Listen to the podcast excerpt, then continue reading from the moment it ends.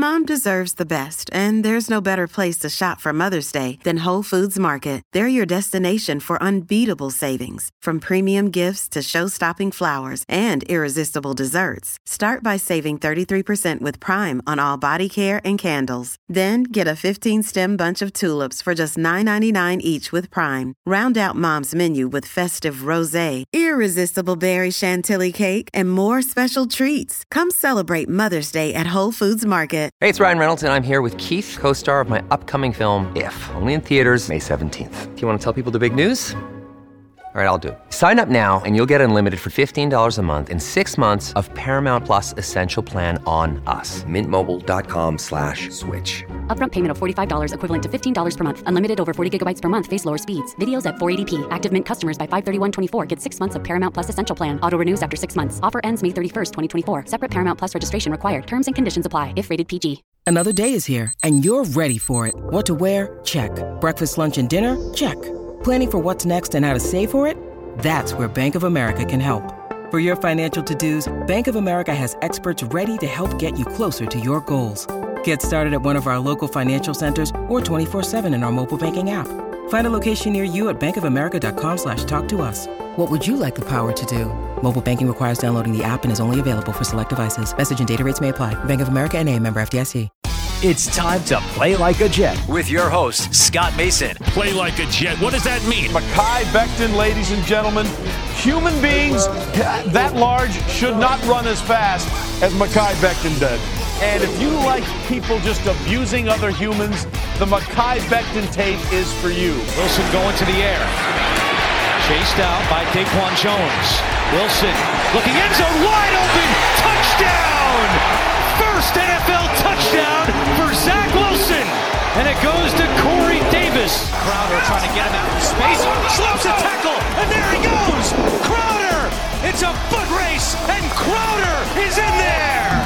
69 yard touchdown. Hill hit immediately when he got the handoff. You know and that's the QAnator. Oh my gosh. Listen, thank you.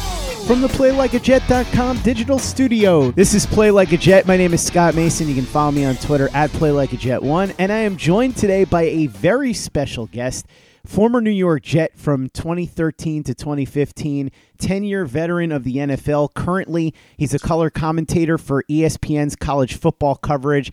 And he does studio analysis for SNY. Mr. Leger Douzable. Leger, thanks so much for coming on the show, man. Really appreciate it. Of course, Scott. Thanks for having me on. Before we get into the Jets, I got to ask you. You played for Rex. Mm-hmm. You played for Todd Bowles. You give me a little compare and contrast there, and any good Rex stories? I mean, there's always good Rex stories. I mean, you, you, saw on Hard Knocks the, the go, let's go get a effing snack uh, story. I mean, the thing is, Rex was so impro- impromptu. Like some of his best stuff hasn't even been out there. It's just like I mean, some things I want to keep in the locker room, obviously, mm-hmm. but I mean, just just the way his mannerisms were, man. It, he would there'd be times where he wasn't even trying to be funny; he would just be hilarious. And Bowles was kind of opposite, right? Um, could be funny too. He he throw like little like quick jabs at you, but he was more stern. Um, you know, he came up through Bill Parcells in that area, so you know they're a little bit more strict, um, micromanage stuff a little bit more. Where, where Rex was a player's coach, and, and and you hear players all the time talk about it, like they would run through a brick wall for, for Rex. But I love playing for both coaches, uh, both defensive minded coaches, both attacking style defenses. They weren't just going to let the quarterback sit there, sit back in the pocket and be comfortable.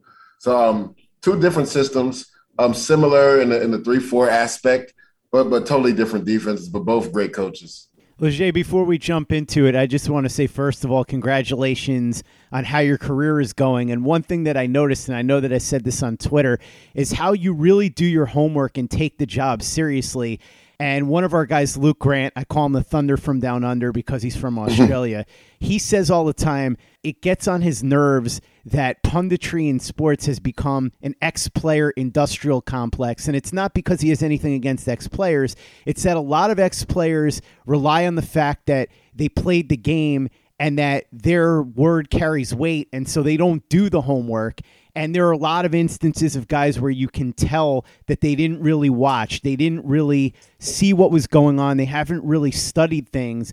I'll give you one mm-hmm. example. I won't say who it was, but there's an analyst who is a pretty prominent player who once said in the lead up to the 2018 draft that he wouldn't take Baker Mayfield because he needs a guy that can go deep down the field. That year, Baker Mayfield was the number one deep ball passer in college football. So it was one of those things exactly. where clearly that guy wasn't paying attention. What I love about watching you on SNY and then hearing you for the college football games is that you very clearly do your homework. And when you watch, you're paying very close attention. And that's when a player being a commentator is very valuable because you have an insight that somebody who didn't play the game at a high level wouldn't have. And when you combine that with being there and paying attention and taking notes and studying and all of that, it makes what you're saying so valuable for us to hear at home because it gives us that perspective. So tell me a little bit about what goes into it for you, your preparation and all that. Well, first and foremost, I appreciate you, Scott, and um, a little bit about my life story, and I'm sure you've followed it and looked it up. Um, I was an undrafted free agent coming out of college, mm-hmm. right? So when you're undrafted, you're literally at the bottom of the barrel, and you have to work your way up. So even though when I stopped playing football and retired, I still had that mindset, right? Um, when it came to broadcasting and I was doing it while I was playing for the Jets, I would go on Jets game plan every Tuesday I was off and sometimes even Thursdays during the week just to hone my craft. And the thing about me is I want to be able to take the average fan and put them in the locker room, in the huddle, and break it down where they can understand it at an elementary level. And I think when I watch film, like I want to put things into perspective and, and break it down so the, the simplest fan can understand. And yes, I do my homework. It's it's because I love the game of football. Like a lot of, you know, not to talk about a lot of different areas, but a lot of guys do this because, you know, it's just a natural, you know, thing to do once you retire. But this is what I got my degree in. Like this is what I wanted to do, whether I was playing football or not. So when you see me with the passion and the film breakdown, it's it's because I generally love this. Like I love watching football and and breaking football down for everybody to understand. And that's how I kind of want to separate myself from everybody. I want to be able to take you into the locker room, take you on the field, take you into the huddle so that you can understand what's going on because you see all the time on Twitter, Scott, people are bashing players mm-hmm. and they don't actually know what's going on on the field. So I want to be able to educate, you know, people on the field. And a guy that I really like, beat writer, DJ, young DJ, I don't know if you follow him. Mm-hmm. He's one of the Jets beat writers. The thing that I respect about him is from day one, he called me and asked me. Uh, Chris Williamson put us together in contact, and he was like, I, I know you played with Saleh in San Francisco. You know the defense. Like, can you help me out, educate me? And I'm willing to help out any reporter, beat writer that's never played the game and help them understand. That way they can actually write and know what's going on on the field. But before you just call somebody terrible or they suck, realize what is actually happening on the field. So I, I, I really take it, you know, I really take it personal when I'm I'm breaking down film and, and trying to explain what's going on to the average fan because like I said, this is this is my passion. This is what I wanted to do coming out of college, whether I made it to the NFL or not. Let's explore that a little bit because you touched on Saleh's defense. It's run by him and yeah. Jeff Ulbrich. And when you looked at the mm-hmm. film, I'm curious to hear what you saw because I thought the defense played a lot better than most of us were expecting, especially when you consider the injuries. Lamarcus Joyner out very early. Carl Lawson was lost in training camp. So that's two of their biggest weapons gone. A couple of late round rookies were in there. I don't think with that lack of star power, most people were expecting the defense to keep the Jets in this game, but they did. What did you see when you looked at the film? So, first and foremost, if you know anything about Robert Saleh and the history of what he's had to deal with injury wise at San Francisco, you wouldn't be surprised. Mm-hmm. But even I was a little surprised. I'm not gonna lie to you, Scott. with the young secondary that we had, if you look at the cornerback position, most players in year one and year two, that's usually a script for for bad success. you know, young players playing in the secondary. But I, I liken it to 2017 when I was playing with Robert Saleh and the San Francisco 49ers. We started off the season 0 and 9. Like it was it was bad. But this guy never changed. He never batted his eye. he came in with that energy day in and day out. And we had some young players playing then too, but we ended up winning six out of the last seven. We're one of the hottest teams, you know, ending the season. And yes, part of that was because we traded for Jimmy Garoppolo, but we had some dominant performances. And it, it's because the team was able to gel as the year went on. You know, the young guys were able to step up and make plays. I remember that we had a dominant performance uh, when we played the Chicago Bears. I believe we won 15 to 14 that game, but the defense only gave up seven points. Uh, Tarik Cohen had a punt return, and that was the other Bears score. But that was the, the least amount of snaps I ever played in the game, I believe, um, as a starter. I played like 34 snaps, and we only had 40 on defense total. And the thing is, with Robert Saleh, he gets the most out of out of out of each player that he can possibly get, and he's going to put players in positions to make plays. And if you look at the young secondary, Michael Carter, what he did in the slot, I I didn't see coming. Now he played well in training camp, mm-hmm. but for him to to be able to guard a, a, DJ Moore or Terrence Marshall on slot fades and be able to play the ball to go through the receiver's hands, knock the ball out, PBUs, that's big time for a rookie rookie corner. And then Javelin Guidry, like an open field tackle on Christian McCaffrey when the game's on the line, you need to get the ball back to your offense. Like I don't think people understand how impressive that is. Like Christian McCaffrey is one of the most dynamic, if not the most dynamic player in the NFL. And then open space you take Christian McCaffrey 10 out of 10 times usually. So him for him to make that play, and then also Bryce Hall played really well, especially in the run game. Him and, and Brandon Echols coming up in run support did really well. Yeah, we had we didn't have a busted coverage on the touchdown to uh, Robbie Anderson, but we talked about the depth, right? You talked about Lamarcus Joyner, a veteran guy going down. Cedric Red uh, Cedric Redwine comes into the game. He'd only been on the Jets for what four or five days, mm-hmm. and if you know Robbie Anderson, he, he, he has a lot of speed, and he's in that slot. He's only going to run us either a go or a post route. So if you're Redwine, you got to get out of that back pedal and run right in that in that situation. And he, he's caught flat footed, and if Robbie Anderson gets within three yards and uh, close to you, it's over with. He's going to score a touchdown. So besides that play, um, there were some leakage yards, and you know we lost a few linebackers. Jarrad Davis got hurt in training camp, and then Sherwood goes down. But Del'Shawn Phillips came in and actually played well for a guy that was on practice squad, wasn't even supposed to take any defensive uh, snaps, led the team in tackles. That's something I think Robert Saleh will fix this week. And then also, I, I, could see Adrian Colbert starting next to Marcus Maye. He's a guy that's real familiar with this defense. And he actually came in in the second half, and that's when the defense started playing even better in that second half because his familiarity with the defense He's a fast guy, a, a run hit guy, a guy that can play in the box, so you can leave Marcus Maye, you know, in the post. So in that in that second half, you know, I felt like the defense at times was dominant. The defensive line started, you know, gelling together. You know, John Franklin Myers had a sack that first half, but even Quinnen Williams and people were talking about he didn't have that good of a game. He had a few quarterback hits, a few run stops. Foley Fatukasi is a grown man in that middle, and J- Jeff Ulbrich did a really good job we knew that three their three inside guys on the offensive line, the two guards in the center, were kind of the weak weak link of their offensive line. Plus, John Miller, their starting guard, was out with COVID, so you have a backup offensive guard. So what he did is he brought C.J. Mosley to the line and had five down linemen to ensure that each one of his defensive tackles would get one on one. He kicked John Franklin Myers inside. He beats the backup guard pretty quickly and gets a sack. And there was a couple times where he beat him, and, and Sam Darnold was able to just check the ball down to Christian McCaffrey. Same thing with Sheldon Rankins and, and, and Quinnen Williams. So I didn't expect him to go as much man coverage as they did, especially with the type of receivers that Carolina Panthers had. But these young corners, man, they're feisty. They fought, and I love it. Play like a Jet. Play like a Jet. Leger on the offensive side of the ball, a little bit of a different story. The offensive line really struggled to block not only for Zach Wilson, but didn't get a whole lot of push in the running game, so we didn't see much. Yeah. It seemed like Mike LaFleur's strategy was run the ball, run the ball, run the ball, and then set up the pass, but he couldn't do that because they couldn't run the ball. And then, of course, you had the injury to Mekhi Becton that added – another element on top of this. And then everybody's talking about Denzel Mims and how he's not getting on the field. He got that one catch for 40 yards, but he barely played. Mm-hmm. So I want to run all this by you. First of all, the offensive line. How concerned yeah. are you about them? And now with this Becton injury, how concerned are you about him? What'd you think of Zach Wilson's performance overall? And Denzel Mims, what's going on there? Because there's been a lot of chatter. Some people hmm. say you got to trust the coaching staff.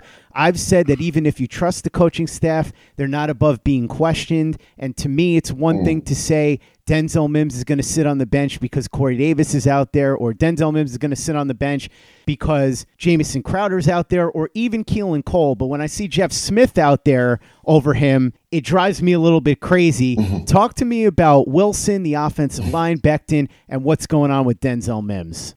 So we'll start with the offensive line, right? Um, everything that happened on Sunday is correctable. if you look at the offensive line as a whole, they've been beat up by injuries. Uh, Alijah Vera-Tucker missed most of training camp, didn't get any preseason reps, which is monumental for a rookie at any position. And then you look at George Fant, was hurt the beginning of training camp, missed about a week and a half, two weeks of training camp. And even Mekhi Becton had some had an injury against, I want to say it was the Philadelphia Eagles and missed some time. So as far as gelling with the offensive line, like the same starting five hasn't really practiced together besides that week leading up to playing the Panthers. So when you have some of those stunts, or we call them Tom stunts on defensive line, where one D, D tackle from the B gap penetrates, hits the center, and then ricochets up, and then the nose tackle wraps around him. That's all about trusting the guy next to you and timing and execution and communication. And the only way to get that, Scott, is if you practice it. But you can't practice it if guys are on the sideline hurt. So I knew going into that game it would be some struggles. I didn't see six sack struggles. Also, Zach Wilson, about two or three of those were probably on him. He could have got the ball out of his hands. But it's going to take a little time for this offensive line to gel. Now, with the injuries happening, the good thing is George Fant has played some left tackle, and Morgan, Mo- Morgan Moses has come in at right tackle. Now, they're going to have to gel a lot quicker because Bill Belichick, we know what he does to rookie quarterbacks. So he's gonna he's gonna see that film from Carolina. He's gonna heat Zach Wilson up, and then he's also gonna take away that first read from Zach Wilson, and he's gonna show him something he's never seen. So Zach Wilson has to do a good job of getting off that first read and getting to that second and third read a lot quicker. But the issues with the offensive line are definitely fixable. I think Mike LaFleur can help them too, right? You got a guy like Mekhi Becton, even though he's hurt, he's a bigger guy. So the, the zone scheme is not really great for his forte. You want him going downhill. You want a guy like Morgan Moses going downhill. So the thing that I praise Mike LaFleur about in preseason is that he switched some of the run game up from what he had in San Francisco. I saw some powers in there. I saw some leads with Wesco being fullback. Like we didn't see any of that on Sunday. So I wonder will he switch it up and do some of that. And off of that, the play action and the bootleg. Like we started seeing more bootleg the second half. Like he helped his young quarterback out. The things that Zach Wilson thrived at in the preseason was getting the ball out of his hands quick, making quick decisions, and then the bootleg and sprint out, getting him on the edge, using that mobility and using that arm strength. We started to see that come in the second half, and that's when Zach Wilson got in the rhythm and, and the offense started flowing. The first half was bad. We all know that. But what I loved about, about Zach Wilson is this kid's fight. Like a lot of talent evaluators and scouts were saying, well, this kid never really got hit at BYU. Well, that's nonsense. If you saw his tape before last year, he got beat up in that USC game and, and still fought through some injuries and played that season. So that's nonsense to say this kid never, you know, never really got touched. Yes, he played inferior competition probably last year because, you know, of what the schedule allowed them to do, especially with the COVID year. But what I liked is how he got beat up, battered, beat down. And then in the second half, like the kid didn't blink not one time, Scott. He came out, made some big time throws with the game on the line. And you saw that arm talent. You saw the decisiveness. Now, the sack that he took before two minute is a cardinal sin. You can't do that, right? You're down by two scores. You're trying to score before two minutes so you can get the ball back to your offense and you gain a timeout right there, Scott, if you don't take that sack. And he actually had Tyler Kroft wide open for a touchdown. But I love how this kid came back he competed and and and they literally put the game in his hands and he didn't blink and he and he showed that he could be a big time player. And then going to the receiver group, like I had been saying this all off season, like not enough people are talking about Corey Davis. Like people act like Corey Davis wasn't a big time free agent signing. Like he almost went for a thousand last year. And know he had some injury issues coming out, and his first few years weren't as good as he wanted it to be. But this is a big time player, Scott. This is a guy that isn't like a, a typical wide receiver. Like he's built like a running back. So when he catches the ball, and you saw it in the first half, I think he had like a 35 yard catch, and it took about three defenders to bring him down. Like this guy turns into a running back when he gets the ball in his hands. And then he's a veteran guy on the, on the first touchdown by Zach Wilson, pocket breaks down. Zach Wilson rolls out to the right. He's running a, a deep over. As a veteran guy, he sees his quarterback needs an outlet, right? So he continues the route and runs it to the sideline and is available for Zach Wilson. And Zach Wilson throws an absolute dart to him for a touchdown on the run. We talk about the off platform throws from Zach Wilson. But the Denzel Mims thing is a head scratcher to me, Scott. Like, yes, I get you know, coaches want a particular player in the system. And there's been rumors that, you know, he's struggled to learn all three positions out there on the receiver field. But like you said, with, with Keelan Cole being out, with Jamison Crowder being out, mm-hmm. why couldn't he play on the outside and you slide Elijah Moore into the inside? Because obviously this kid is a big play waiting to happen. You know, six foot two, 215 pounds, runs a 4 3. And in 2017, we had a guy, uh, Marquise Goodwin, who plays for Chicago now, mm-hmm. speedster guy, right? An Olympian. And he wasn't the best route runner, but defenses feared him because of what he could do as far as stretching the field. And I and I feel like Mike LaFleur can use him in that same type of way. And Marquise almost went for a thousand in 2017 that year. So I think till this day it was still his his best year as a receiver yet.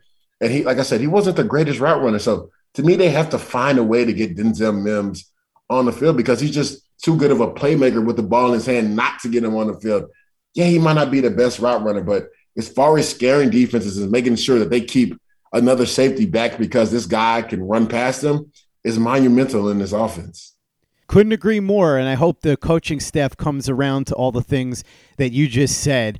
Leger Douzable, former New York Jet, 10 year veteran of the NFL, right now a color commentator for ESPN's college football coverage and studio analyst for SNY for the Jets. Thanks so much for coming on. Really appreciate it. Hope you'll come back soon. For people who want to interact with you on social media and check out the work that you're doing right now, how can they do that? Well, I'm on Instagram and Twitter. It's at Leger Douzable. Keep it simple. Just my first name, L E G E R, last name D O U Z A B L E. And for everybody, you tune in to SNY on Sunday. I'm gonna do a really cool breakdown on Zach Wilson from last week versus the Panthers. Make sure you tune in.